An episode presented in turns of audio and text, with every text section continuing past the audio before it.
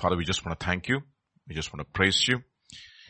We just want to thank you, Father, for your goodness and your kindness in our lives. And Lord, uh, even as we, Father, meditate upon your words this morning, Father, I pray, Lord, you would forgive all of us, cleanse us, cleanse me, cleanse me, Lord, forgive my sin, forgive my iniquity, forgive my transgression. Wash me and wash us all, O Lord, Father. Father, you know our hearts and you know that, and you know that, and we know that our hearts are deceitful above all things and desperately wicked. Therefore I pray, Lord, use you that you would probe us even more deeply, uh, by your word this morning. And Lord, you would, uh, enable your word to be implanted in the deepmost parts of our inner man and set us free so that Lord, we can walk uh, in freedom, in love and in obedience to your will in our lives.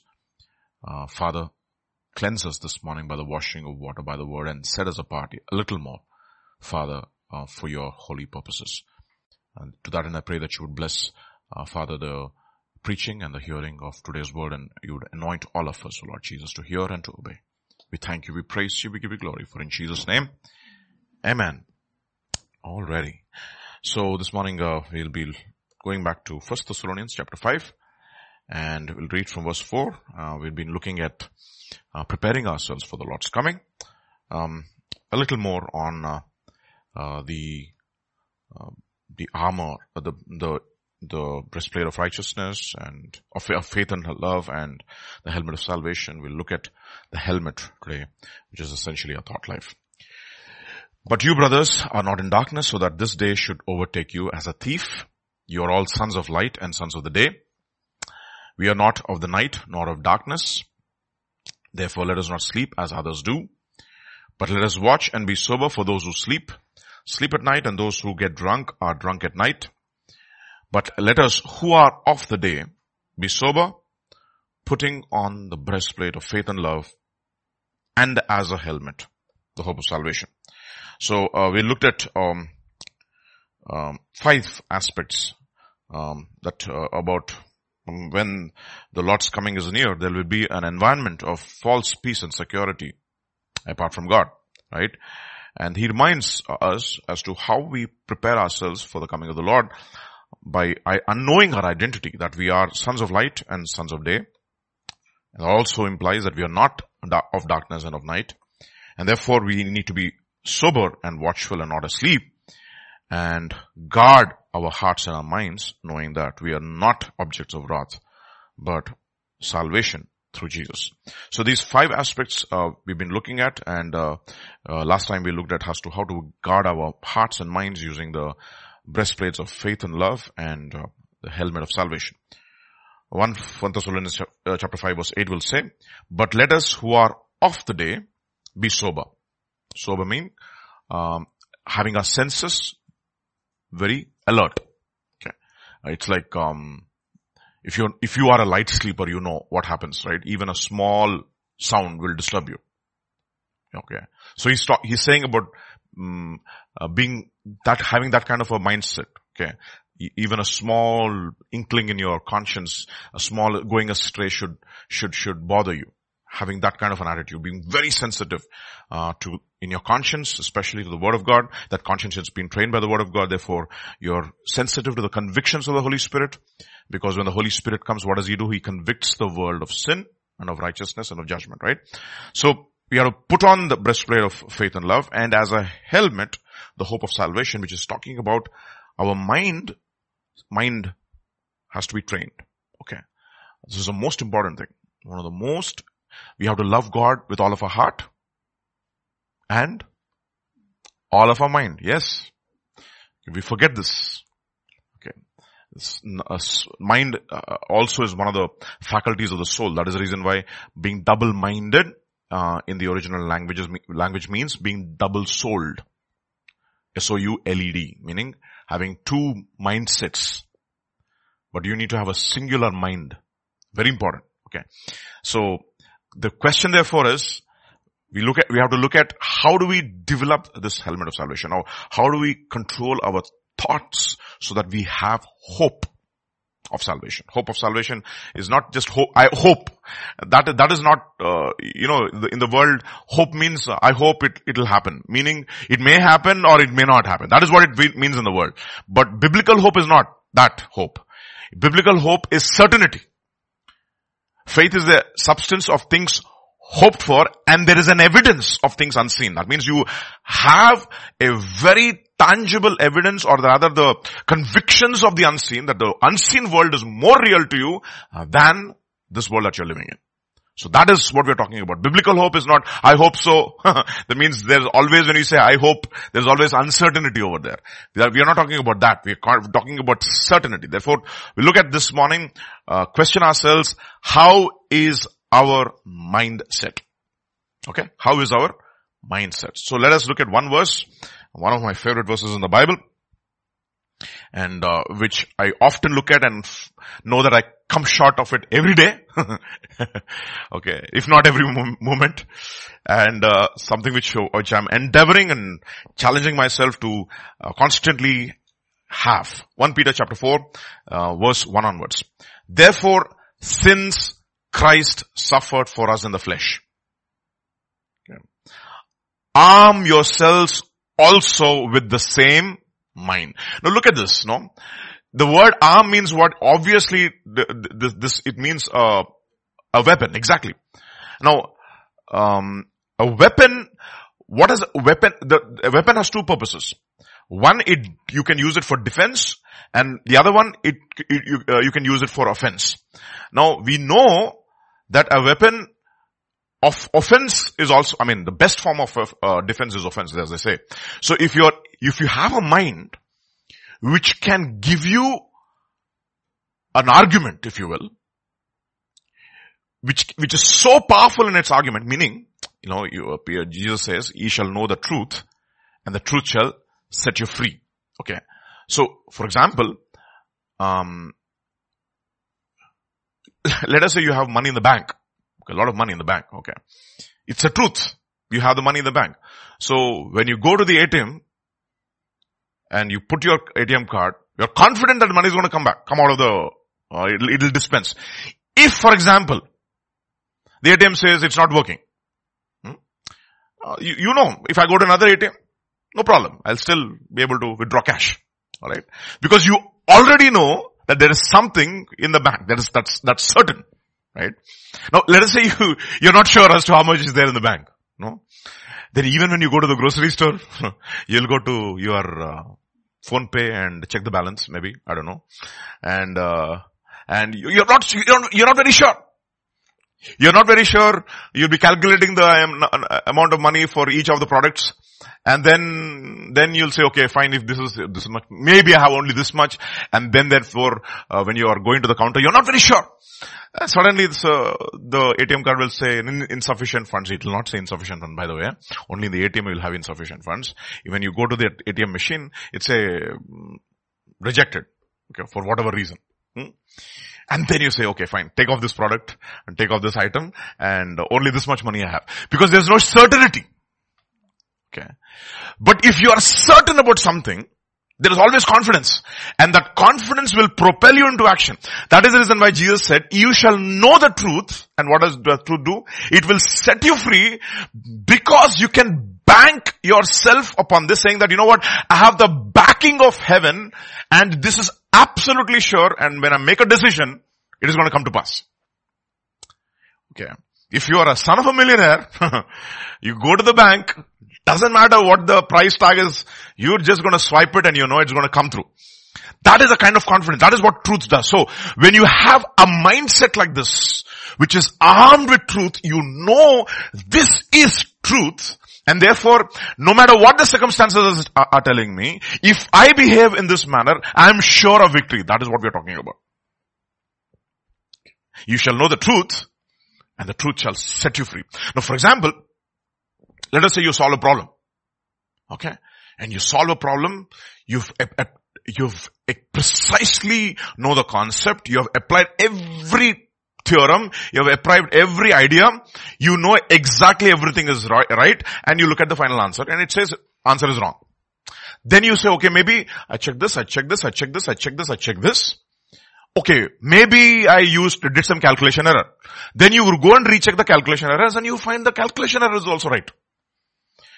There's no calculation error. Oh, then maybe you say, okay, maybe he gave me A is equal to 14 and I put A is equal to 13. Let me check the variables. You know, remember? You make all those things. Let me ch- go and check the variables. Now you check the variables. The variables are also absolutely fine and you recheck the answer and you find the answer is the same. Then what do you conclude? The key is wrong. Am I right? Then you go and f- tell the fellow Baba, your key is wrong and make sure that you change the key the next time.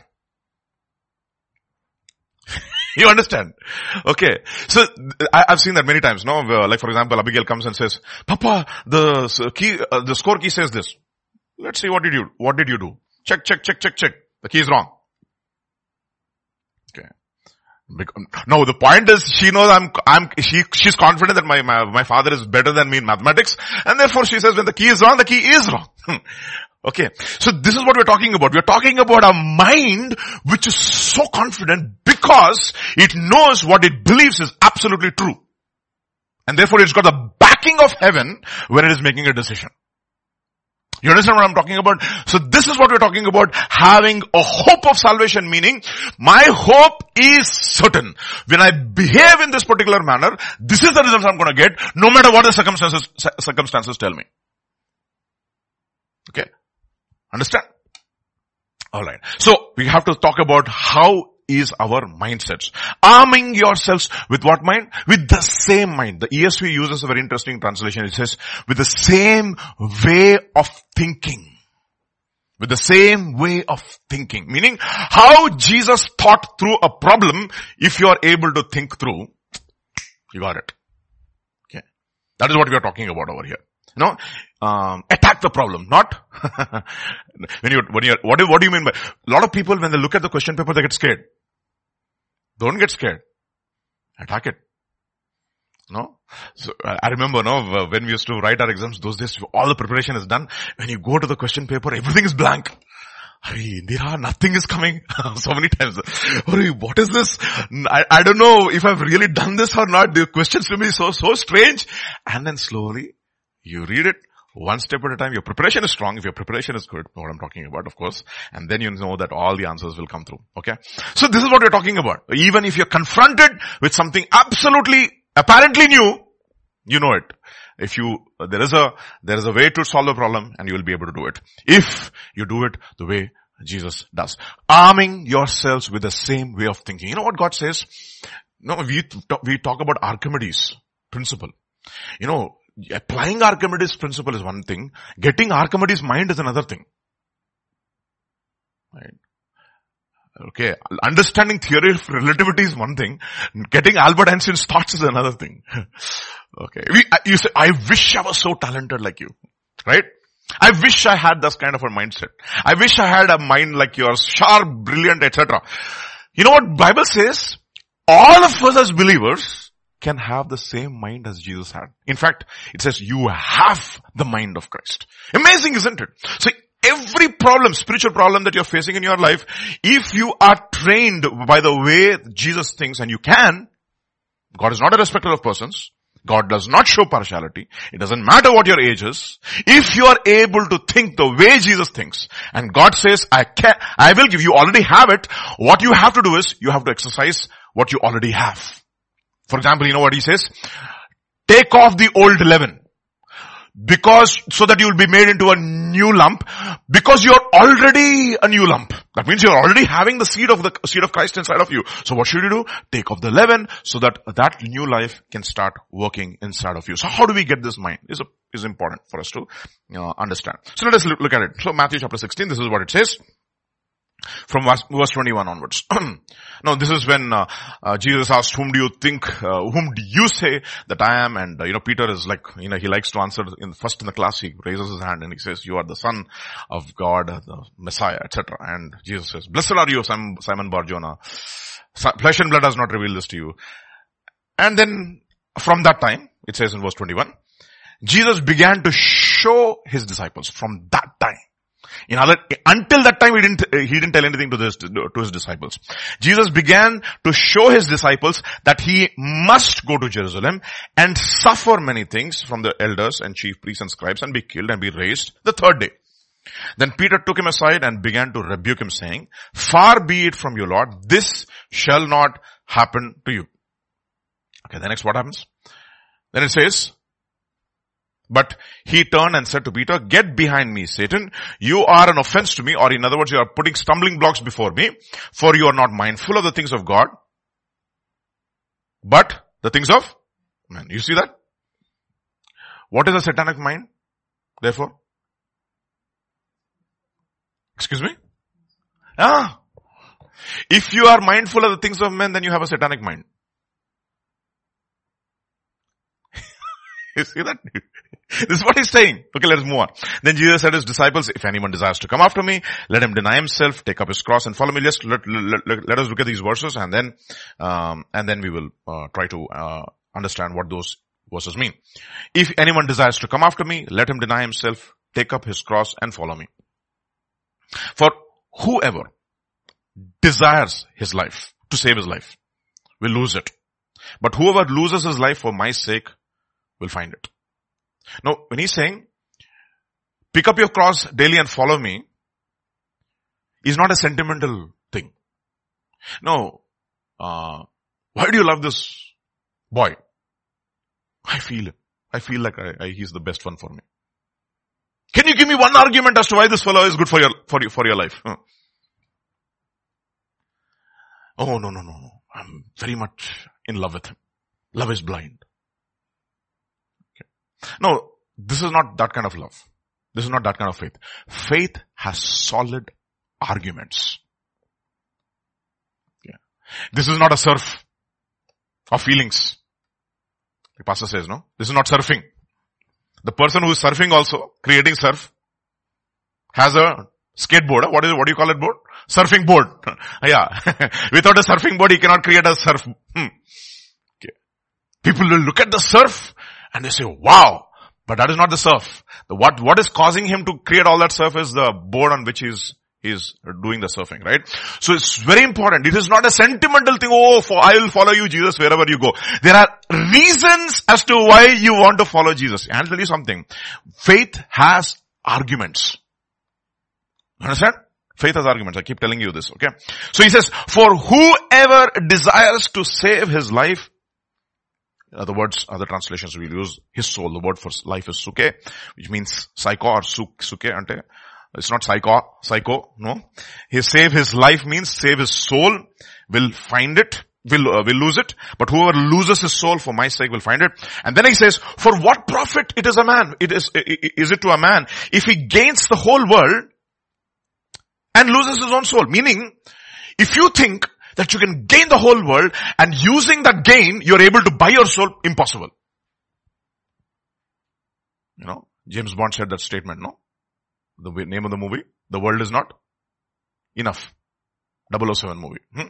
The world is not enough. The world, whatever you gain in the whole world can, and you take, for example, you own the whole world. And every bit of bank balance in, uh, all the money of the world belongs to you. Let's say. Hypothetical situation.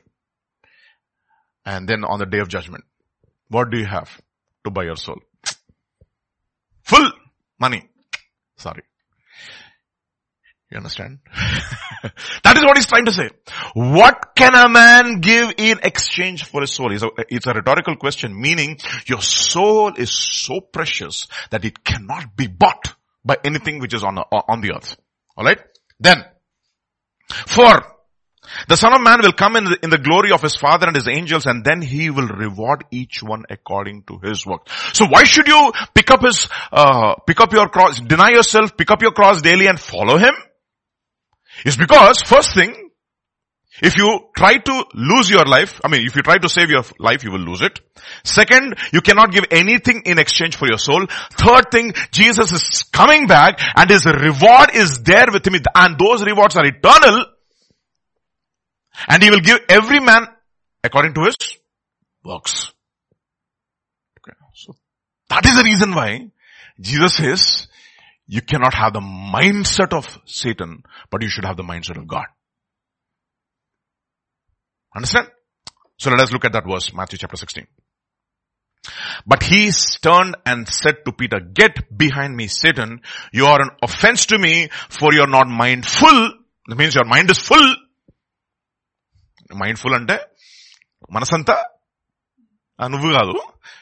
That is what అంటే నీ మనసు దేంతో నిండుందో. That is what what is your mind full of what is why are you what are you what are you full of you are full of the things of man but not the things of God That is the reason why, you know, another, another translation will use this word, fantastic translation. I like this word, uh, translation. In the ESV it says, but he turned and said to Peter, get behind me, Satan. You are a hindrance to me, for you are not setting your mind.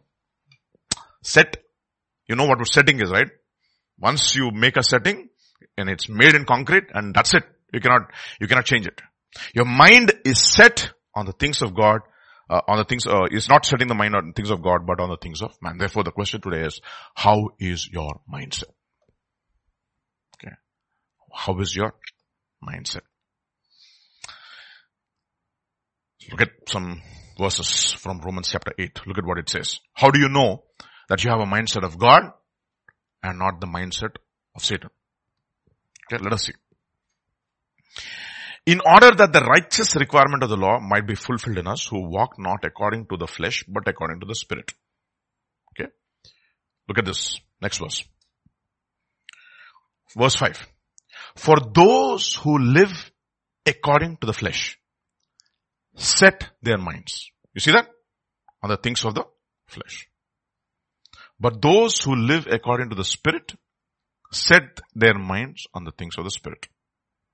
So your walk is decided by how you think. As a man thinketh, so is he. How you walk. What does walk meaning? Walk meanings how, meaning how you take your day, make your daily decisions is your walk. For example, walking from sofa to the pulpit. Walking from, let's say from the dining table to the kitchen. I mean, I mean, this is, this is essentially what, what my, there's a, there's a, there's a way I do things. Okay. The way I do things.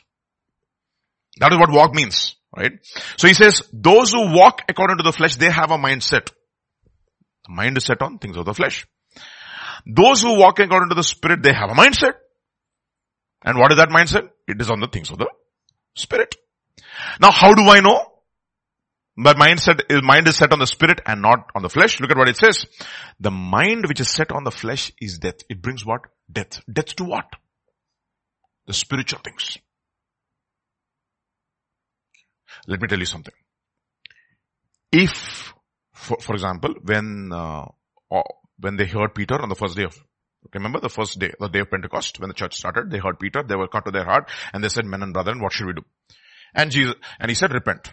First thing. Second thing is, the second thing he said is that save yourselves from this untoward generation. With many other words, he exhorted them. So what did, what, the, what did the people do? Those people who gladly received the word, what did they do? They got baptized. Right? That means they said, death to this world, alive to God. And what did they do continuously? They continuously gathered to the apostles' doctrine, fellowship, breaking of bread, prayers, and great fear came upon them, it says. Five, five things happened. Five things. Five. So if you are setting your minds on the things of the spirit, then there's a death to the things of the flesh. If you are setting the minds on the things of the flesh, then they are death, then it is death to the things of the spirit. In other words, how do I know that my mind is set on the things of the flesh? If I am losing interest in the apostles doctrine, that means if I don't have the interest to read the Bible. First thing. Second thing, if I don't have interest in meeting God's people. Third thing, I am not judging myself. I don't like to judge myself. I think I'm very, very good. Fourth thing, my prayer life is gone. Fifth thing, I don't have the fear of God at all. Then I know. You know how you, how you can judge whether you really are born again or not? Do you enjoy reading this word? Enjoy. It's is the reason why it says, whose delight is in the law of the Lord, and in his law doth he meditate. How does it start meditation? It doesn't start, before. first you have to delight, and then you have to meditate. First, in order to delight, what should you do? Blessed is a man that walketh not in the counsel of the ungodly, nor stands in the way of sinners, nor sits in the seat of the scornful. That once you reject this, that means it is the death to the flesh and then you're, you're enjoying the things of God. It is impossible for you to enjoy the things of the flesh and enjoy God at the same time. You cannot. What is it? You cannot serve God and any other thing for that matter. It's impossible. If you enjoy one thing, you will lose interest in the other. If you enjoy this thing, you lose, lose interest in the other. That is the reason why even sports people, you know what? They are not allowed distractions. Uh, what's her name? Uh, PV Sindhu. When she got the bronze medal, the first, I think she got the bronze medal, right? First Olympics, she got the bronze, silver, silver, sorry, silver. I think, uh, yeah, Rio Olympics, she got silver. You know her coach, he never allowed her even to touch ice cream. For almost like several months. Don't touch ice cream. No sweet. No cell phone. Now you will think, Are cell phone just there? How, why will you not play? He said, you know, there's a direct relationship between loving your cell phone and performing in the Olympics. So he took away his, her mobile phone. Okay. And he took away sweet. Diet, the body and diet to the mind. Both were taken so that she will have complete focus and dedication towards her sport. And she got silver medal, not even gold medal. So you can imagine to get gold medal what you should do.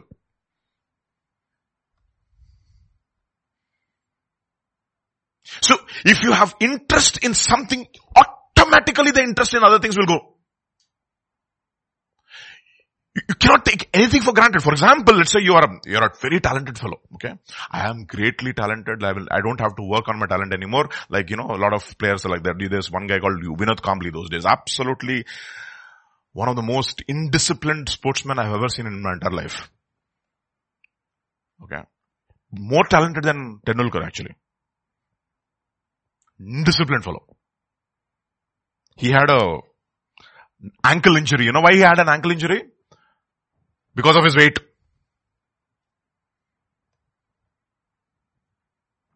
You see, automatically your interest will go and so will your performance.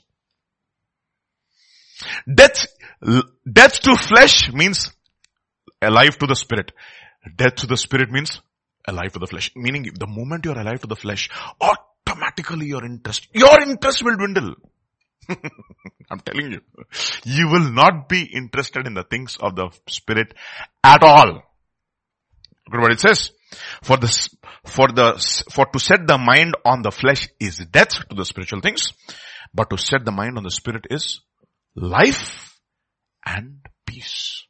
And he says, verse 7, for the mind that is set on the flesh is hostile to God and will not subject itself to the law of God. And indeed it cannot. It is powerless. I told you now. The moment you are mind is set on the flesh, you will not come under subjection to the spirit. And what will happen? You're not only coming under the subjection to the spirit, you become an enemy of God. Now you're fighting the spirit. That's the reason why Pastor was saying something very interesting. He said, the believers, the people in the world are not fighting the word. Who are fighting the word? The believers in the church are fighting the word. You cannot. And there is final statement.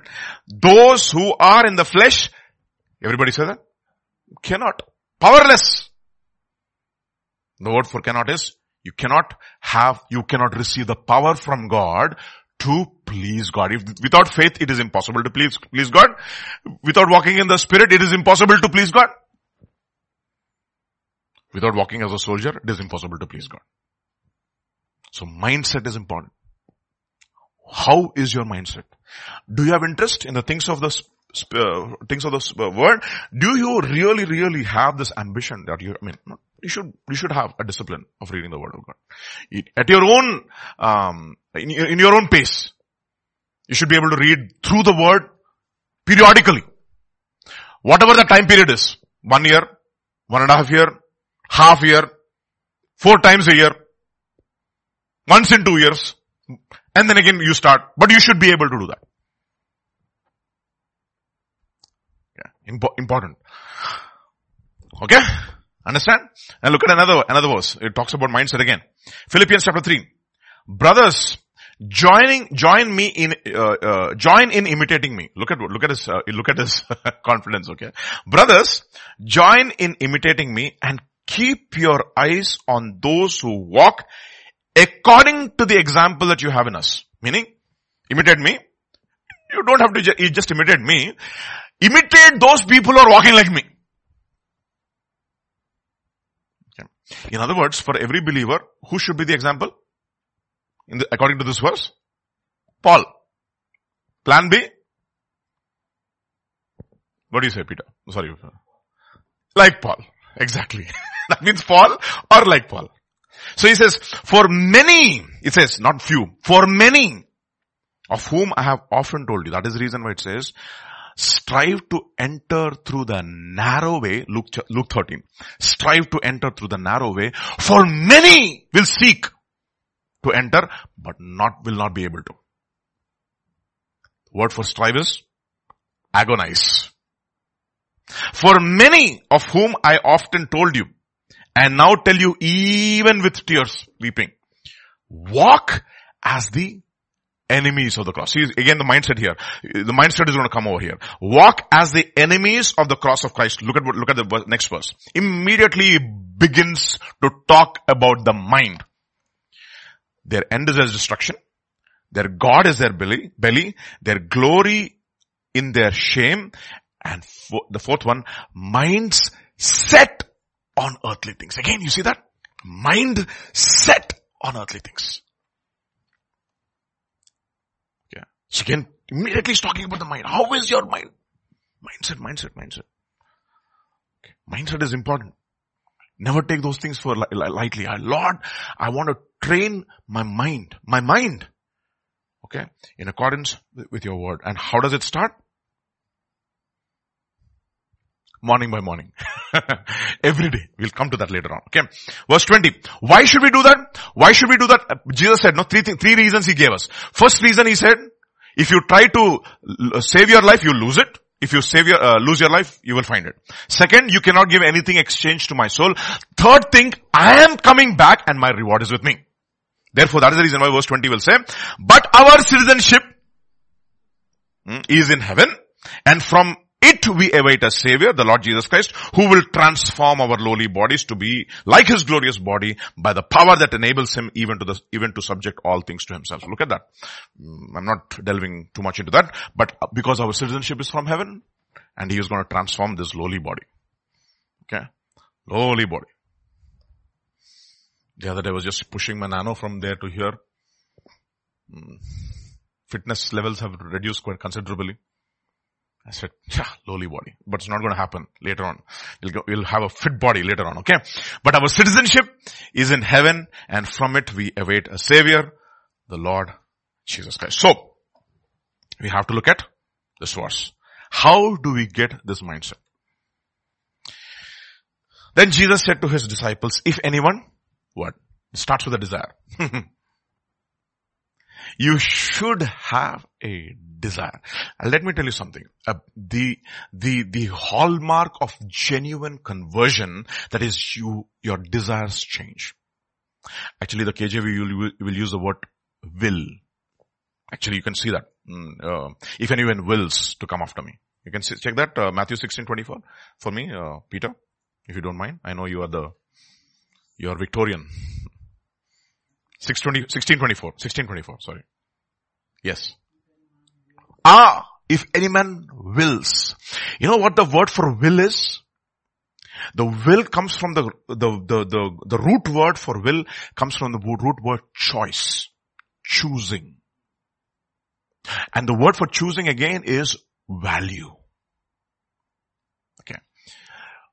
If any man values me. You understand what I'm saying? See. So ultimately, you know something, in, in, in any relationship, you don't, if you don't value that other person, that relationship is going to die. If I don't value my wife and the, if we don't keep valuing that, that is what is important, right? You, what, what, what did we say when we got married? I, I, in all, I've, you know, uh, above all, I have chosen you. I've rejected all these people and I've chosen you to myself. That means you are the choice for me. That means you are the best for me.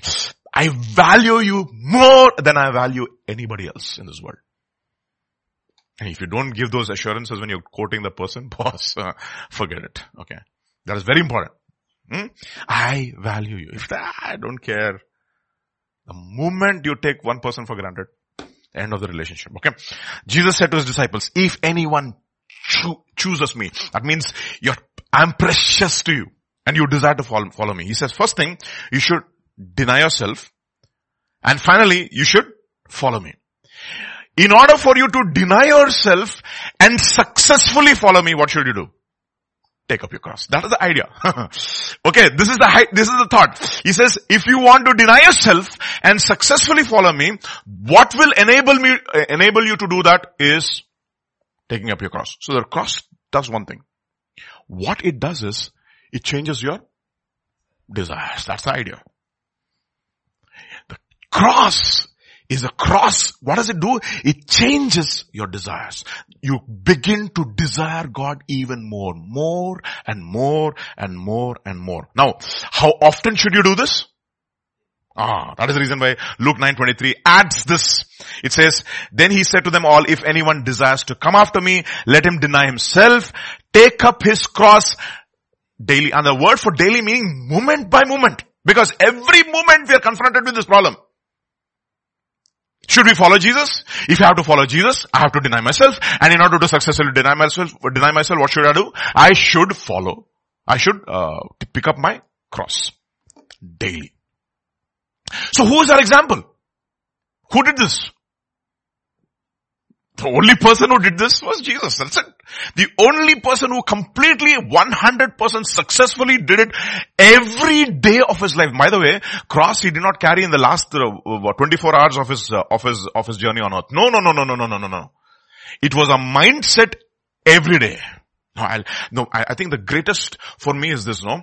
Uh, when everybody is standing, uh, when, uh, in, in, in line to get baptized by John.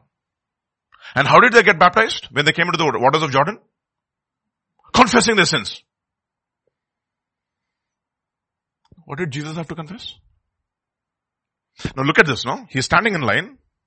One front, one person in the front, one person behind him, and all of those people, they're going into the waters and they're all confessing their sins. And people are looking at him, I don't know what sins he must have done. What are the sins he's going to confess? Can you imagine? is the only guiltless person on planet earth. All the other sinners, literally, when he says he was numbered among the transgressors, it did not happen on the cross. It happened on the day he took baptism. Right from that time onwards. All sinners, including Jesus there. Oh my goodness, what is he doing there? The only guiltless man on earth. The person who never sinned. Tempted in all areas. I think that is, I think the most difficult mm, cro- uh, cross to bear is the reproach of others. What, what will other people think? it, it was not important to him at all, you see. And then, then John says, after standing in line for quite some time, walking 70 miles, whatever it is, and then John, looked, John looks at him and he says, Papa, you have to baptize me. Are you asking me to baptize you? It is befitting for us. Suffer it to be so now, for it is befitting for us. Who's are us? Father, God the Father, God the Son, God the Holy Spirit to fulfill all righteousness. He's going to be made like his brothers in all things. He's not going to partake of his sin, but he's going to partake of that nature which can be tempted in every area. So we have only one person to follow. And who's that person? Jesus. That's the reason why First Peter chapter 2 will talk about it. For what credit it is. If when you are beaten for your faults, you take it patiently, but when you do good and suffer, if you take it patiently, this is commendable before God. Now look at this, no? You, sh- uh, suffering discipline, for example, discipline does not mean only when you make a mistake you're getting corrected. Discipline is a lifestyle. Even when you're not making a mistake, God will put through, put you through a process which will humble you and bring you under total subjection. For example, I'll give you an example. No. Example is, Abigail says, Papa, I want to get 100 in math. You want to get 100 in math and every time you, you, you write the exam? Yes. You know what you should go, what you should do? It is not just important for you to do what you have to do every day. You have to come under discipline with me. You have to sit with me. How many hours? As long as it takes. And one, some of the things what I do is, I bring her in the morning, I make her sit through the day. I'm, I'm in the office from 10, let's say, uh, yeah, 10, 10, 10 30 in the morning till 9, 9 30 in the night. 11 hours she's with me. She'll take one hour break in the middle. That's it. Now, there's a practice. And I did it like consistently for over a period of time.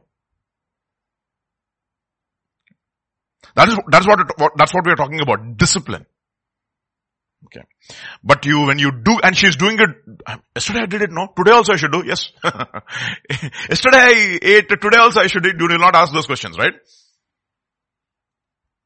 Yesterday I prayed, today I should pray. Yesterday, yesterday I read my Bible, today, you, you will never ask, yesterday I slept, today I should sleep. Yesterday I watched TV, today I should watch TV. Yesterday I watched me, today also I should watch movie. Nobody says all those things. He said, bring it on. Right? But when you do good and suffer, if you take it patiently, this is commendable for God. For to this you are called. Why? Because Christ also suffered for us, leaving us an example that we should follow his footsteps. That's a, that's a point over here. How do we get that? By following his footsteps.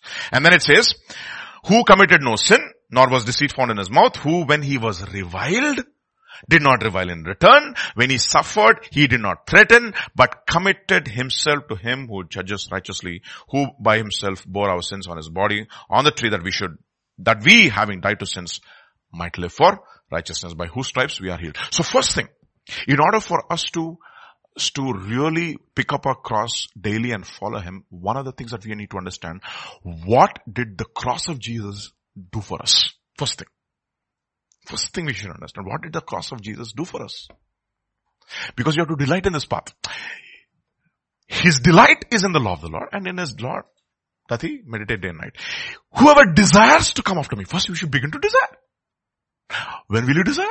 Only when you have completely, I mean, at least you have an understanding as to what the cross of Jesus Christ has done for me. Let us see, okay? Let us see from Colossians chapter 2, what did the cross of Jesus achieve for me? First thing we need to understand. Okay.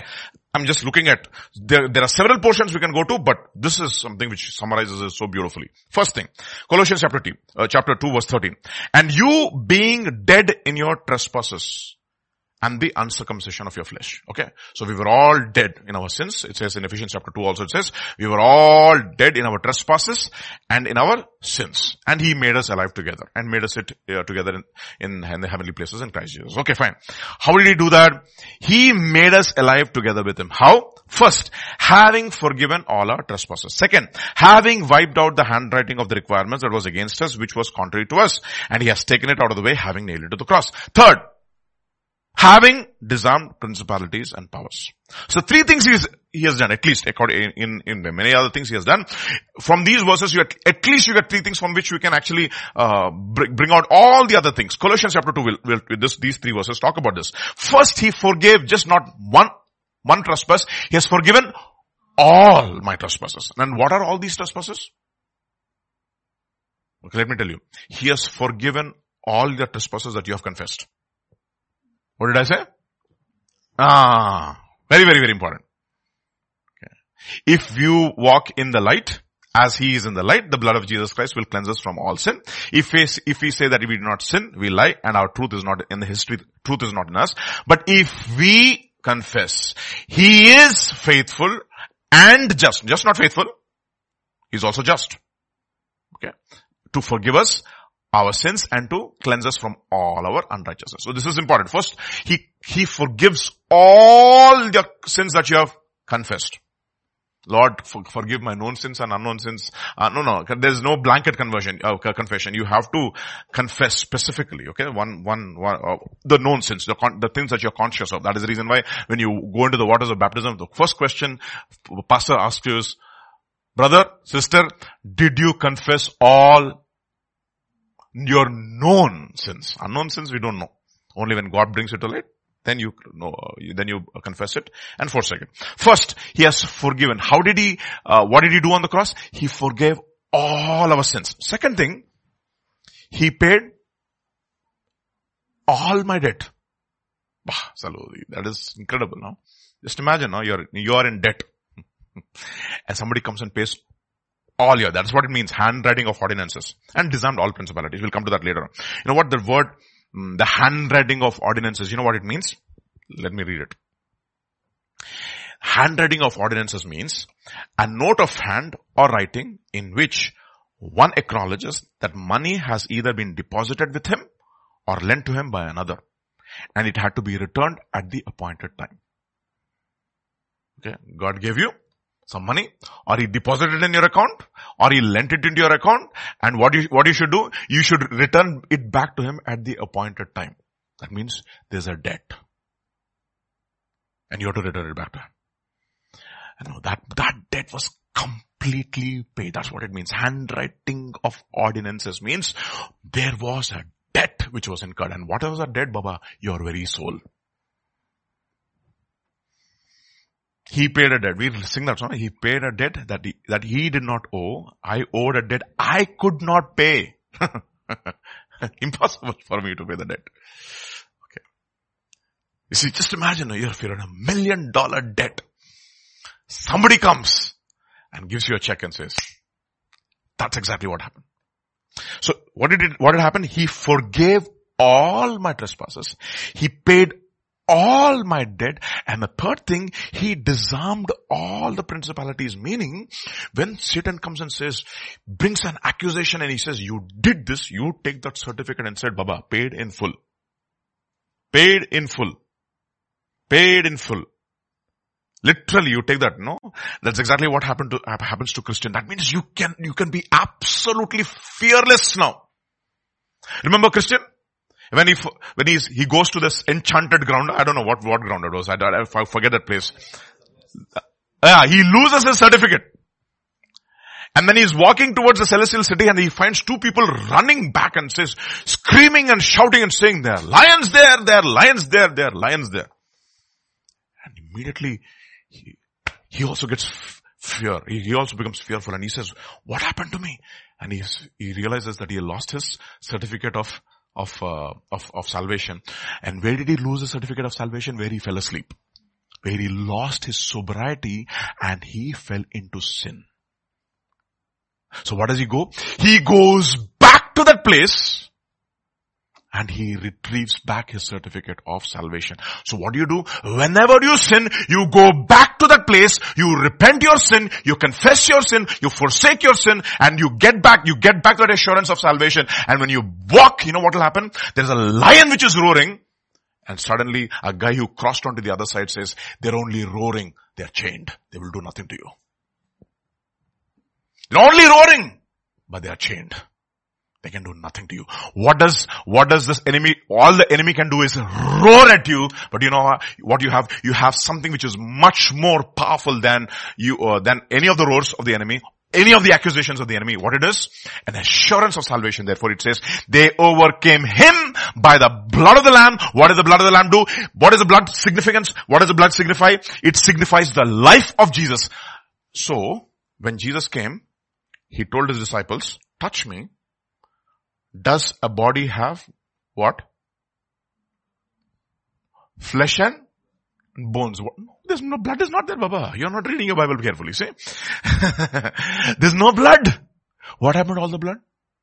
Every drop of it was shed for you. That means he paid the complete debt for every human soul. It says that is the reason why Jesus became a propitiation for my sin and not only for our sins. He says the sins of the whole world was paid by every drop of blood of Jesus on the cross. That is the reason why we've been delivered by the blood of the cross. It says in Galatians or Ephesians if I'm right. I think it's Galatians. By the blood of the cross. By the blood of the cross. So what do we have? The blood of Jesus stands against the accusations of the devil. He disarmed. What did he do? They can only roar, but you realize that they're only chained. They can only roar at you, cannot touch you, only if you allow them to touch you. So he hears the voice from the other side. Don't be scared of them. They are chained. The others fellows, they couldn't hear that voice. Why? Because they lost their assurance of salvation. Why do you hear that those voices? Only when you have an assurance of salvation. How do you have the assurance of salvation?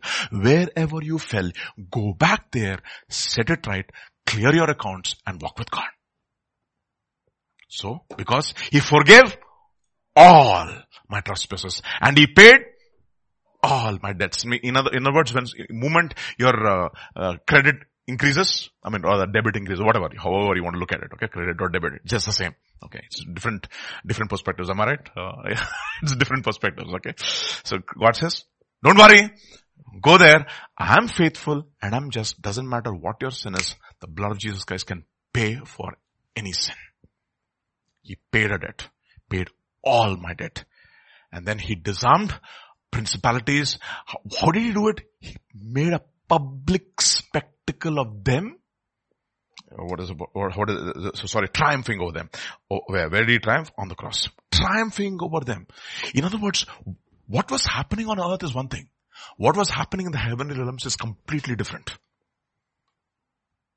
Okay. Literally in the heavenly realms, in the spiritual realm, he disarmed meaning he completely showed Satan as to what he was. Nobody can touch you. Nothing of the accusations of the enemy can touch you. The first thing therefore, he forgave all my sins. Therefore, I don't have to walk in condemnation. What did I say? Have to. I don't have to. But do many, all, all believers, do, do you think they don't walk in condemnation? They have, so many people walk in condemnation. Simply because some, one of the reasons why is they don't confess their sins regularly. They think that it is even today morning you should do it. You should be conscious.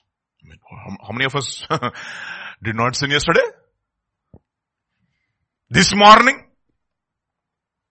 Mm-hmm. So first thing, I don't have to sin. I don't have, I'm sorry, I don't have to walk in condemnation. First thing, what did the cross do, do for us? It it removed the condemnation and the guilt of our sin. These are so important. The what the blood of bulls and goats could not do, it says in, in Romans, uh, sorry, in the book of Hebrews, what the blood of goats and uh, bulls could not do, the blood of Jesus Christ, what did it do? It purged our conscience from dead works. Purged! The blood of bulls and goats only could cover sin. The blood of Jesus removed sin. The blood of the goats and bulls said, okay, fine, I can cover your sin, but I've not removed it.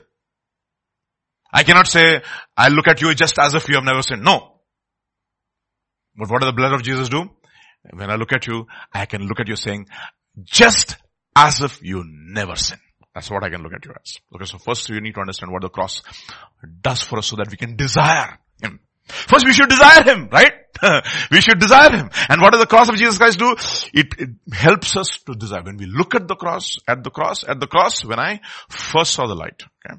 Years I spent in vanity and pride. Caring not my Lord was crucified. Knowing not that it was me He died, for me He died on Calvary. Grace was there. Mm, uh, Mercy there was great and grace was free. Pardon there was multiplied for me. And there my burdened soul found liberty at Calvary. Okay. God. Romans chapter 6 again. For, this is talking about baptism. For if we have been united together in the likeness of his death, that is in baptism, certainly we shall also be in the likeness of his resurrection. Knowing this, that our old man. What, what else happened on the cross? Our old man also was crucified on the cross. What is the old man? That old Adam. What does Adam do? He likes three, he has uh, three daughters, no? What are the three daughters? Lust of the flesh, lust of the eyes and pride of life. These are the three daughters of Adam. That's exactly what happens to faithful. Old Adam meets him and he says, God have three daughters. lust of the flesh, lust of the eyes, and the pride of life. And the moment he looks at them, he gets attracted to them, and suddenly Moses comes running after them, running after him with the law. okay, remember that's a, it's a beautiful illustration, Pilgrim's Progress, huh? You see, that's what happens. If you or old man is not, if you do not know that, I mean, if you don't reckon that you're old man, if you do not, rather, it's already done, but if you don't appropriate it daily, what will happen Romans chapter 7? For when we were in the flesh, the sinful passions which were aroused by the law. You see, when you are in the flesh, what is there in your life, what is ruling you or what is tormenting you and bringing condemnation into your life is the law. What does the law, law do? It condemns you. That's all. It cannot free you. So therefore Moses is coming after uh, faithful and tormenting him and suddenly he cries out and says, Lord forgive me. Immediately the condemnation is gone. You see, this is, this is important for us to understand. Therefore, Romans chapter 8 will say, there is now therefore no condemnation who for those who are in Christ Jesus who do not walk after the flesh but according to the spirit. So first thing, what, does what, what does the cross do? It has forgiven all my sin. It has paid all my debt. It has disarmed principalities and powers of darkness, triumphing over them. The cross of Jesus Christ has done that. Therefore, also my old nature was crucified on the cross and because my old nature was crucified on the cross, the law has no power over me and therefore there is no condemnation for me even as I walk in Christ Jesus. This is the idea. You get the, you get the logic. So this is teaching. Hmm? For the law of the spirit of life in Christ Jesus, what has, what has it done? It has set me free from the law of sin and death. For what the law could not do? Why, what, what the, what, why was the law not able to do? Because it was weak through the flesh. God did by sending his own son in the likeness of sinful flesh. On account of sin, he condemned sin. Whose sin? Our sin. In whose flesh? In his flesh. Why? So that the righteous requirement of the law might be fulfilled in us who do not walk according to the flesh, but according to the spirit. And what is the righteous requirement of the law? The law of love. Exactly. Romans chapter 13 will say, it says, law of, if you love the Lord, you have fulfilled the law. Okay. Alright. And not only that, what does the cross do? The power of the world is broken on the cross. Galatians chapter 6 will say, but God forbid that I should boast except in the cross of Jesus Christ, by whom the world has been crucified to me and I to the world. So first thing, in order to get this mindset of the cross, what you should, I mean mindset of following Jesus and designing Jesus, what you should have, you should have a thorough understanding as to what the cross has done for me. What did the cross of Jesus Christ do? First thing, it has forgiven me all my trespasses. Okay. Second thing, it has paid all my debt and therefore third thing it has disarmed all the principalities especially the sound and the voice of accusation has been disarmed in my life and therefore I do not have to walk in condemnation whether I walk in condemnation or not is completely dependent upon me by the way that is subjective to my appropriation of what God, God has done uh, on the cross for me if I completely understand, that is the reason why Micah says, no, do not rejoice over me, my enemy. Do not rejoice. I have sinned against the Lord. But you know what he's going to do? He is going to fight my cause. He's going to plead on my behalf. And you know what is going to happen to me? The same enemy which rejoiced over me will be made silent. You know why? Because he has vindicated me. 54:17 of Isaiah. 54:17. Somebody read it quickly. You should know by, by now what that, what that verse is. Yeah, yeah, no weapon formed against me. No weapon formed against me shall prosper. And every lying tongue, that is a, that is condemnation. Lying tongue or true tongue? Every tongue. Okay. Sometimes uh, you did this, but it is under the blood. It's over. Raised against me in condemnation. You will condemn. You know why? This is our heritage as the servants of the Lord and my vindication or righteousness comes from Him and therefore I don't have to walk in condemnation. Second, my old nature which caused me to sin, my old nature which was caused me, which caused me to sin was also nailed on the cross 2000 years back so that the power of the law may be broken in us so that I don't have to walk in condemnation. Right? And Galatians chapter 6 will say, the world with all its passions is pa- passing away, cannot have any power over me because that also has been broken on the cross. Galatians chapter 6 verse 14. God forbid that I should boast except in the cross of Lord Jesus Christ by whom the world has been crucified to me and I to the world. Over. It's done. And it has happened on the cross. And then Galatians chapter 2. Another thing that, the, uh, that uh, will make you enjoy, uh, uh, uh, appreciate the, the work of Jesus Christ on the cross. On the cross. Galatians chapter 2 verse 19 onwards. For I through the law died to the law that I might live to God. I have been crucified now. He is appropriating it to, to himself. With Christ, it is no longer I who live. This is exactly what we do. What we should do, what we should say. For Vijay, through the law, died to the law that, that Vijay might live to God. You have to appropriate yourself. I have been crucified with Christ. It is no longer I who live, but Christ lives in me. Now this is every day, no? We, it is an increasing measure. We, we don't come to it in complete measure in one day, but it is a practice. Okay.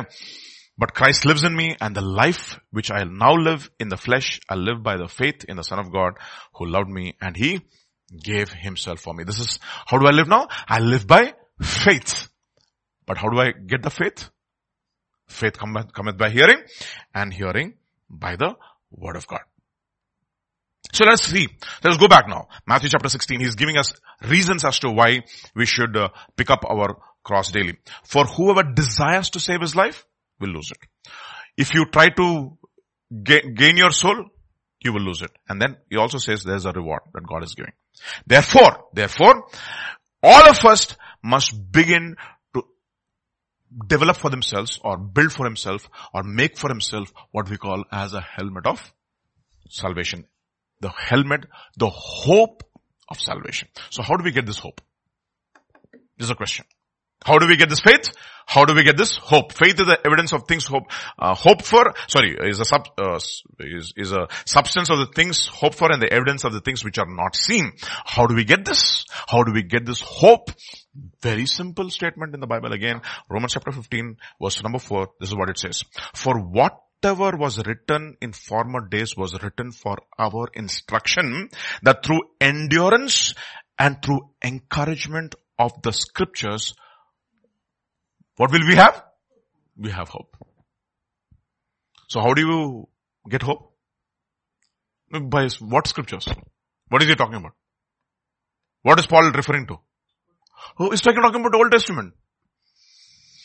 So what does Old Testament give us? Actually, hope has several elements over there.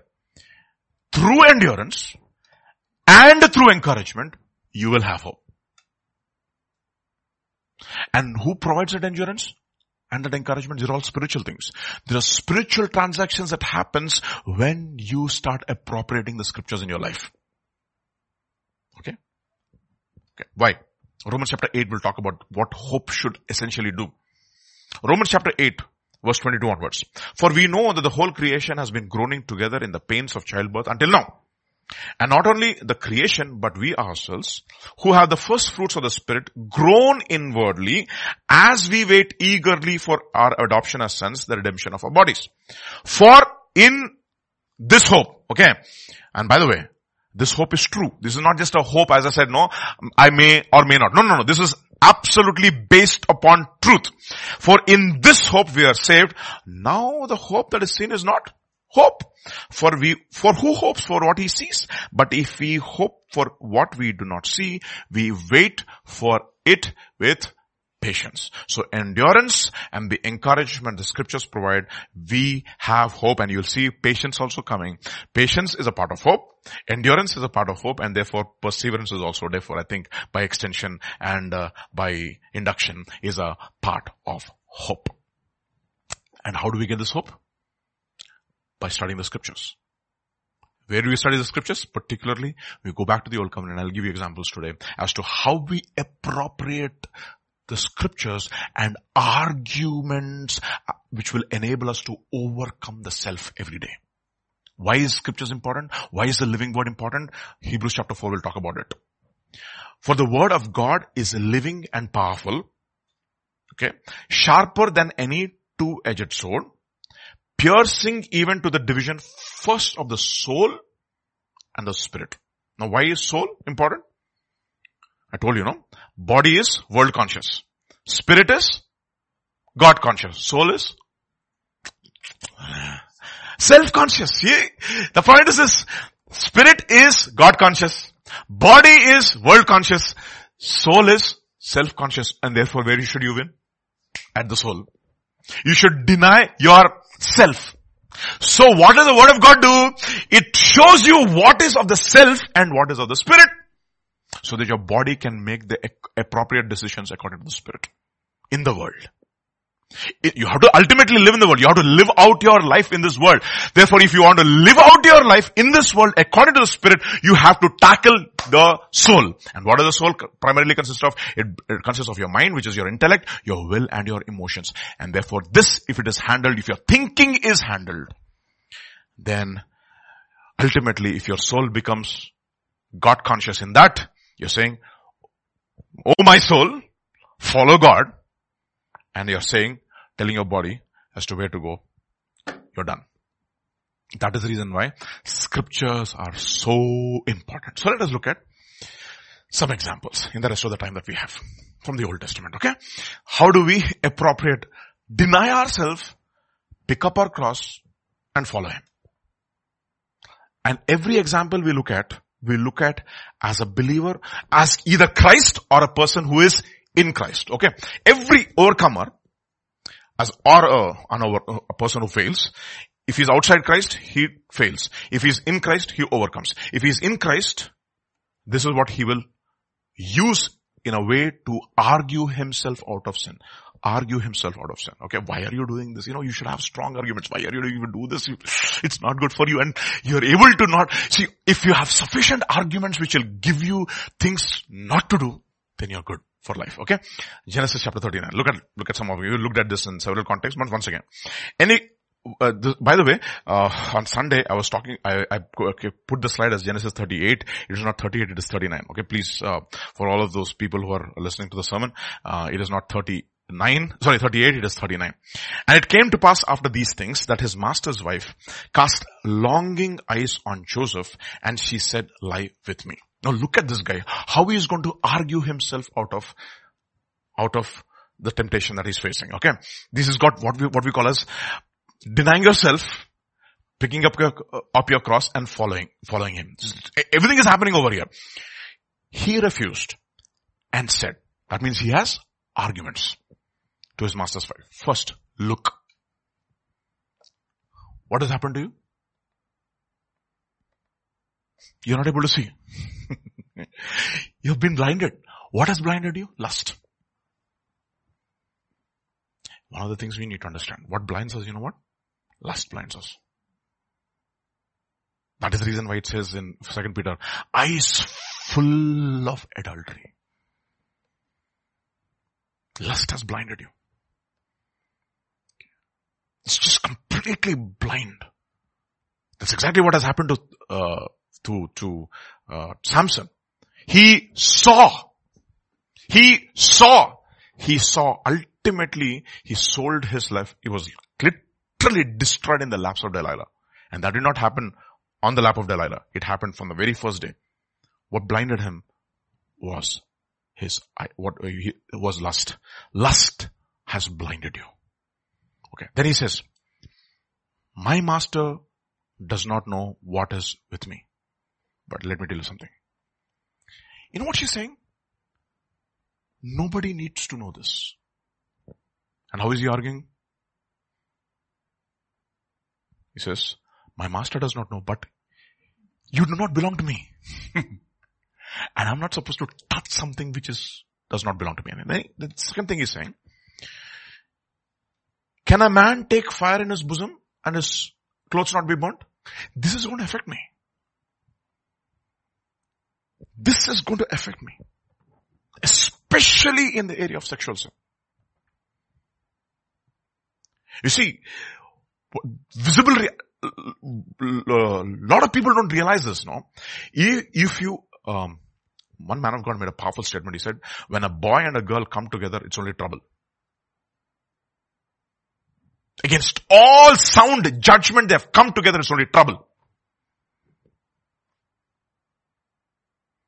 The church can't stop them. The elders can't stop them. Parents can't stop them. The boy and the girl have come together. It is trouble. They Make stupid, foolish decisions. I am telling you honestly, I have seen empirical data in my own life. Examples after examples of people just destroying their lives because of stupid, wrong relationships. Okay. Right. Very important. How do you argue? If I touch this, it is impossible that I will not be burnt.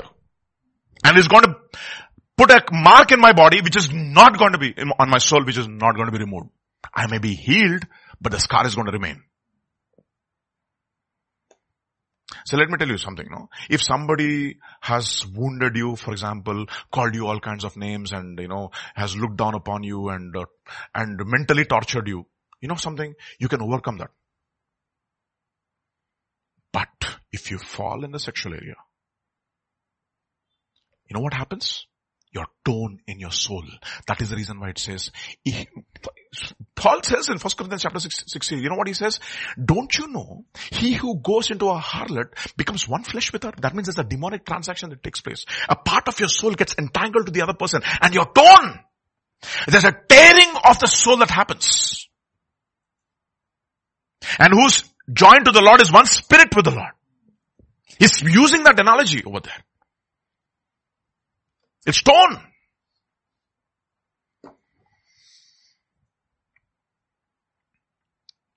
And he, has, and he says, I've got a responsibility over here and you know what? I've been entrusted with something I cannot break the trust that my master has placed into my hands. I cannot break it. I should be found faithful. You know what? One of the things that you, you should have strong convictions. Whatever has been entrusted into my hands, I should be found faithful in how I handle it. And what is she saying?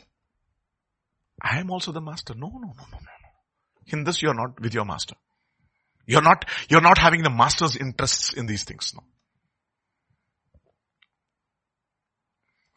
There is no one greater in this house than I, nor has he kept back anything from me but you. Because you are his wife. How can, how then can I do this great wickedness and sin against God? She's saying, you know, nobody will know it. Nobody will see it. You know what he's saying? God knows it. God sees it. God knows it. God sees it. God knows it. God will see it. You know, if you have that sense every day of your life, the eyes of the Lord to and fro, and what are they doing? Beholding? Ah, that is, ah. Ah, ah, ah, ah. The eyes of the Lord run, are in every place. Ah. Keeping watch over the good and the evil. Proverbs 20 if I'm right. 18. The eyes of the Lord are in every place keeping watch on the evil and the good. In other words, I may not have any human supervision, but there is one supervisor who is always watching. Oh! If we have that kind of a fear. You know something? The fear of the Lord causes us to flee sin. And why do people sin? Fundamental reason not because they are weak. They don't have the fear of the Lord.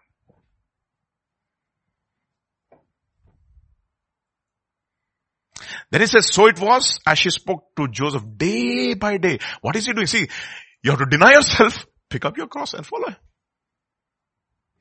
See, if you become a part of me, you can grow easily in this, in this chain. I mean, what is what you call corporate ladder? I can, I can ensure that you'll have find favor in the, I don't want favor if it doesn't come from God. I don't want anybody's favor. Jesus was subject to his parents, increased in wisdom and in stature, and then, what does the scripture say? favor with God and with man. You know what Proverbs chapter 4 will say? Fear the Lord, depart from evil, it will be health to your flesh and marrow to, health to your navel. Okay, okay. Help to your navel and marrow to your bones. Okay. Health to your navel. Do not be wise in your own eyes. Fear the Lord, depart from evil. It will be health to your flesh and marrow to your bones. Health to your navel. What is navel? A symbol of, a place of all kinds of spiritual problems. Let us look at another guy. Joshua chapter 7. But the children of Israel committed a trespass against the accursed things for Achan the son of Carmi, the son of Zabdi, the son of Zerah, the tribe of Judah, took of the accursed thing, so the anger of the Lord burnt against the children of Israel. So what should keep you away from sin? If you sin, you are not the only person who bears the brunt of the sin. There are so many people who will get affected because of you. Nobody sins in isolation. Who gets affected? If I sin, ultimately you will get affected for sure. You will. The whole body gets affected. Nobody sins in isolation. That means in not sinning, we are actually not only having, showing responsibility to ourselves, we are also showing responsibility to the other believer.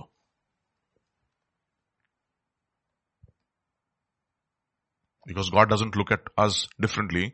He looks at Achan and he says, Israel sinned. The anger of the Lord burnt against the children of Israel. Can you imagine that? Of course, God was teaching uh, Joshua a lesson in that uh, they did not inquire of the Lord. Yeah. And then you know what? Look at look at the way he uh, he says, "Now Joshua the son of Achan, my son, I beg you, give glory to the Lord God of Israel and make confession to him and tell me now what you have done. Do not hide it from me." This guy does not come forward at all. You see that? Lots after lots keep falling and slowly they isolate the sin. He doesn't come forward at all. Look at what, it, what how, he, how he answers. And Achan answered Joshua and said, indeed I have sinned against the Lord. How did I sin? And this is what I have done. When I saw. What has blinded you? Covetousness blinded you. Can you see that? Look, see, Among the spoils, a beautiful Babylonian garment and a wedge of gold weighing 50 shekels. I coveted, took them. That's it. Look at another man, how he argues himself out of sin. See that again. You see, see different examples. 1 Samuel chapter 24. So he came to the sheepfolds by the road and there was a cave. And Saul went in to attend to his needs. David and his men were staying in the recesses of the cave. Then the men of David said to him, this is the day of which the Lord said to you, behold. you see how they, how, how they come and tell you, the Lord said to you, David, that this is the day you have to take vengeance on your enemies. They don't come as the voice of Satan, Baba. They come as the voice of the Lord. That is the reason why it is written that he's, he's going to give his angels charge over you to keep you in all your ways. And what does Jesus say? Ah, it is also written You see that? That means you need to have the whole counsel of God. You just don't read the book of uh, uh, Psalms and say, I've read the Bible. No, that is not the Bible. Only. The whole Bible. Behold, I will deliver you in the, in the, your enemy into your hand, that you may do to him as it seems good to you. Who told you this? Where is it written? And David arose and secretly cut off a corner of Saul's robe. He didn't take his life. But then his heart smote him. And he said to his men, the Lord forbid. You see, that I should do this thing to my master, the Lord's anointed, to stretch out my hand against him, seeing he is the anointed of the Lord. So what should I not do? He is my master, whether I like it or not. Second, he is the Lord's anointed. Then I should never stretch out my hand against him. Three arguments. He's the Lord's anointed. Because when I touch him, I'm touching who? God. Touch not my anointed. Well, he's a compromised anointed. Doesn't matter. He's anointed regardless. Now, this is one test. The other test is when uh, Nabal does not give him what he asked for. Now, you should see the way David is like, he's so angry, but you see the arguments against him. You see, again, this all arguments. Faith has got arguments, and I just wanted to title today's sermon as the arguments of faith, but look at the arguments of faith. 1, 1 Samuel chapter 25. Now David said, surely in vain I have protected all that this fellow, okay, that word fellow is not there. It was added by this. And he didn't even, this guy can't even use a word. This fellow has in the wilderness. So that nothing was missed of all that belongs to him. And he has repaid me evil for good. May God do so. You see again he brings God in there. Hmm? And more also to the enemies of David. If I leave one male of all who belong to him by morning light. No, that is all euphemism, okay? If you read the KJV, it is even more, yeah, yeah, yeah, no, no, girls are there, so we don't want to use those words, okay? Okay, so very, very interesting words there. Hmm? I'll, I will not even leave one single male who belong to him by morning light. it's unbelievable, okay, the way, the way, it's the KJV is very interesting, okay? And then, he's about to, um, take revenge on his enemies and now look at the counter arguments of the wise woman. But how she comes and uh, comes to uh, to to appease him. Look at it. Now, when Ab- Abigail saw David, she dismounted quickly from the donkey, fell on her face before David, and bowed down to the ground. You see, this is a principle over here. Scripture says, if you see an elder overtaken in an error, in an error, how should you approach him? In a spirit of meekness in a spirit of meekness. It's amazing, no? So that you want to, you love that person so much, you honor that person so much, you respect that person so much, and you want the best interest of that person so much in your heart, you reverence him or her in your heart. So what do you do? I think this is wrong, and you have a, a, a attitude of meekness. You know what happens? Immediately if that man or a woman is a spiritual man, he will recognize that, and he will take it from you. You'll take it. Okay. That's what, exactly. Exactly. If he's a man of God, David took it. Did he not? Sure. Sure, he did. And she fell on, she fell at his feet and said, on me, my Lord, on me, let this iniquity be, and please let your maidservant speak on your ears and hear the words of your maidservant. Look at, look at the attitude which, which she comes. First of all, she said, she's not trying to wish wash. This is iniquity. He should not have done it. Iniquity means what? Inequity. This is not fair. What he has repaired? He has repaired evil for the good that you have done to him. This is absolutely not fair. But, but, but, look at this next verse. Please let not my Lord regard this scoundrel Nabal. that means this guy is a scoundrel. For as his name, so is he. I, I think it's his nickname Nabal maybe. I don't know. I don't think his father called him Nabal. It's difficult, no? What is your name? Scoundrel. Does any father name? Elimelech naming Mehlion and Chilion. What is Mehlion and Chilion means? Wasting and pining. Hey, pining, come home.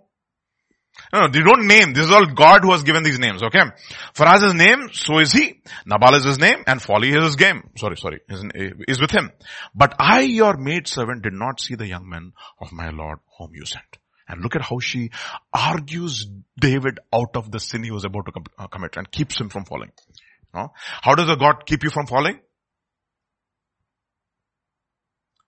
We are kept by the power of God. How does he argue us out of falling? By warning us with his word. Okay. Now therefore my Lord, as the Lord lives and as your soul lives, since the Lord has held you back from coming, coming to bloodshed and from avenging yourself with your own hand, now then let your enemies and those who seek him seek harm for my Lord be as Nabal. And now this present, which your maid servant has brought to my Lord, let it be given to the young men who follow my Lord. And then, please forgive the trespass of your maid servant. So what the Lord will certainly make for my Lord an enduring house. This is a promise that God has given you. An enduring house because you fight the battles of the Lord and evil is not found in you throughout all your days. Yet a man has risen to pursue you and seek your life. How you showed kindness to him. You did not take matters into your own hands. Do the same thing over here. Otherwise what will happen? you will have guilt of blood on your hands. And that should not be for a king. Right? He argues him out. Every, and so with lot of, it's, it's, it's an attitude with which she, uh, which she argues David out of the folly he was about to commit. But the life of my Lord shall be bound in the bundle of the living with the Lord, Lord your God, and the lives of your enemies she shall sling out as from the pocket of a sling. What is she referring to? David and Goliath. The Lord did that for you. Is he not going to do it for you again? Why do you have to take matters into your own hands? And then, and it shall come to pass when the Lord has done for my Lord according to all the good that he has spoken concerning you and has appointed you ruler over, over Israel, that this will be no grief to you nor offense of heart to my Lord. Either that you have shed bloodshed, blood without cause, or that my Lord has avenged himself. But when the Lord has dealt well with my Lord, then remember your maidservant. Finished. That's the reason why a soft answer turns away a wrath. Beautiful, isn't it? This is what we call as a meek, gentle, and a quiet spirit. This is what we call as a spirit of Esther. First, what does Esther do? If I have found favor in your eyes, please come home for dinner gives her fantastic dinner. Both Naban, I'm sorry, for her husband and for Haman. What do you want Esther? Please tomorrow also come. Please come home. Let me just give you a fantastic feast. And once he says, then the way she puts her words across, please give me my life. I'm being threatened. He's shocked. I mean, he's completely taken aback as to what is going on here. And then and then she reveals the whole truth, you see. This is what we call as arguments of faith, you see. And you know what David says? David said to Abigail, blessed is the Lord God of Israel, who sent you this day to meet me. Amazing, no? That's the reason why you should be, you should have the courage of conviction and the humility to, to take correction from anybody. You are a woman. Keep your mouth shut, shut. Don't say that. She's literally a prophetess over there, keeping him from evil. Because you have kept me. See, the Lord kept me and you also have kept me. This day from committing, coming to bloodshed and from avenging myself with my own hand. For indeed as the Lord God of Israel lives, who has kept me back from hurting you unless you had hurried and come to meet me, surely by morning light no males would have been left with Nabal. Okay. So he gets argued out of it. Okay, understand this. Again, 1, 1 Samuel chapter 26. Look at how he's, look at how David um, comes out of every situation triumphant. So David and Abishai came to the people by night and there Saul lay sleeping within the camp and with his spear stuck to the ground by his head and Abner and people lay around him. Then Abishai said to David, what did he say? God has delivered. You see again, God, he brings God over there.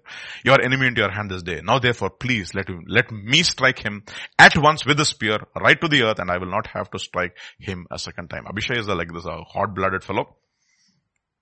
I think Joab's uh, relatives are all like that, okay? Uh, all of Joab's relatives are hot-blooded fellows. At least Abishai had some kind of a conviction and courage and he had some character. But Joab is, we don't know what, what is character. Today, till today, he's an enigma.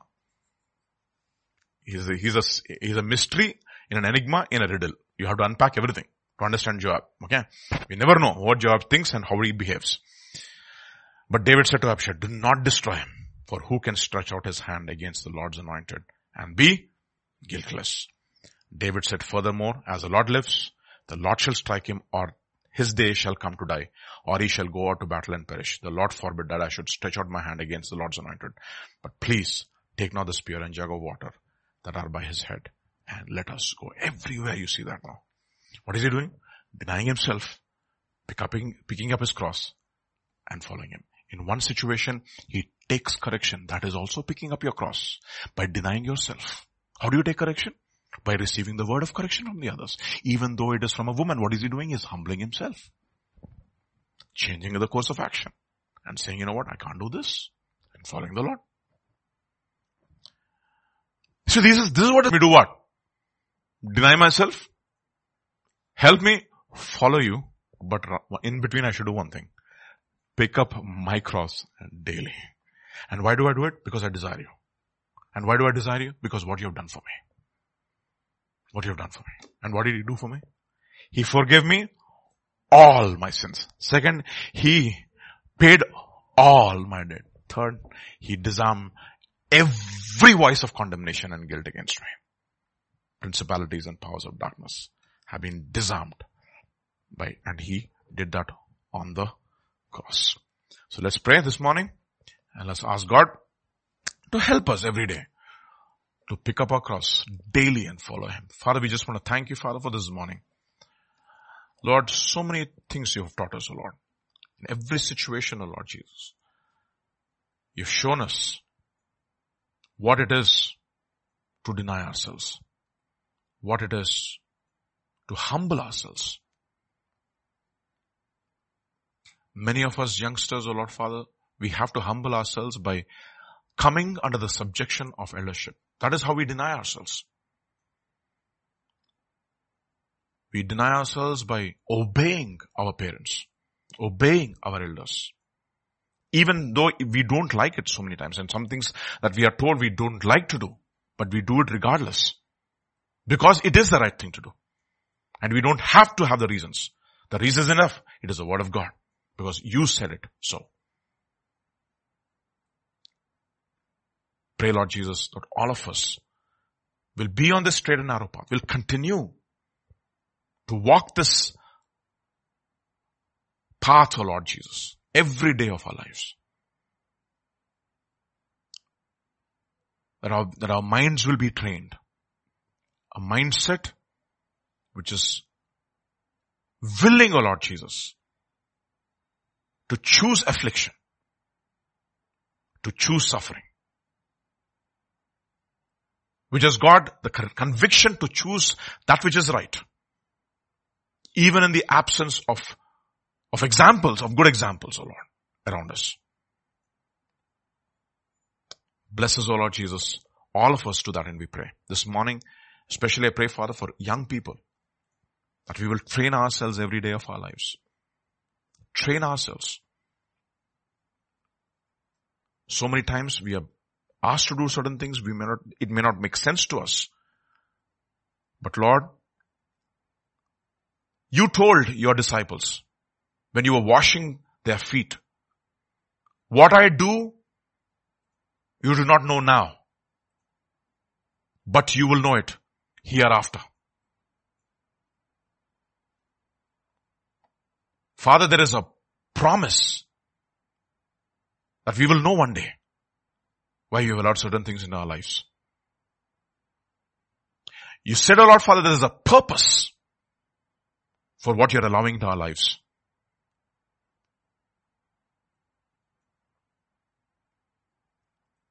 And there is a latter end, O Lord Jesus. Latter end, the very character of Christ will become a, will become a part of us. Our mindset, the way we think, the way we make decisions, the way we, the way we make our choices. Father will be in accordance to your words to your word in our lives, O Lord. We thank you, Father, once again for this morning. Pray, Lord Jesus, that you would be with us the rest of the day. Enable us to walk that straight and narrow path. Keep us and guard us, O Lord Jesus, in all our ways. We thank you, we praise you, we give you glory. For in Jesus' mighty name we pray. And all God's children said, Amen, Amen,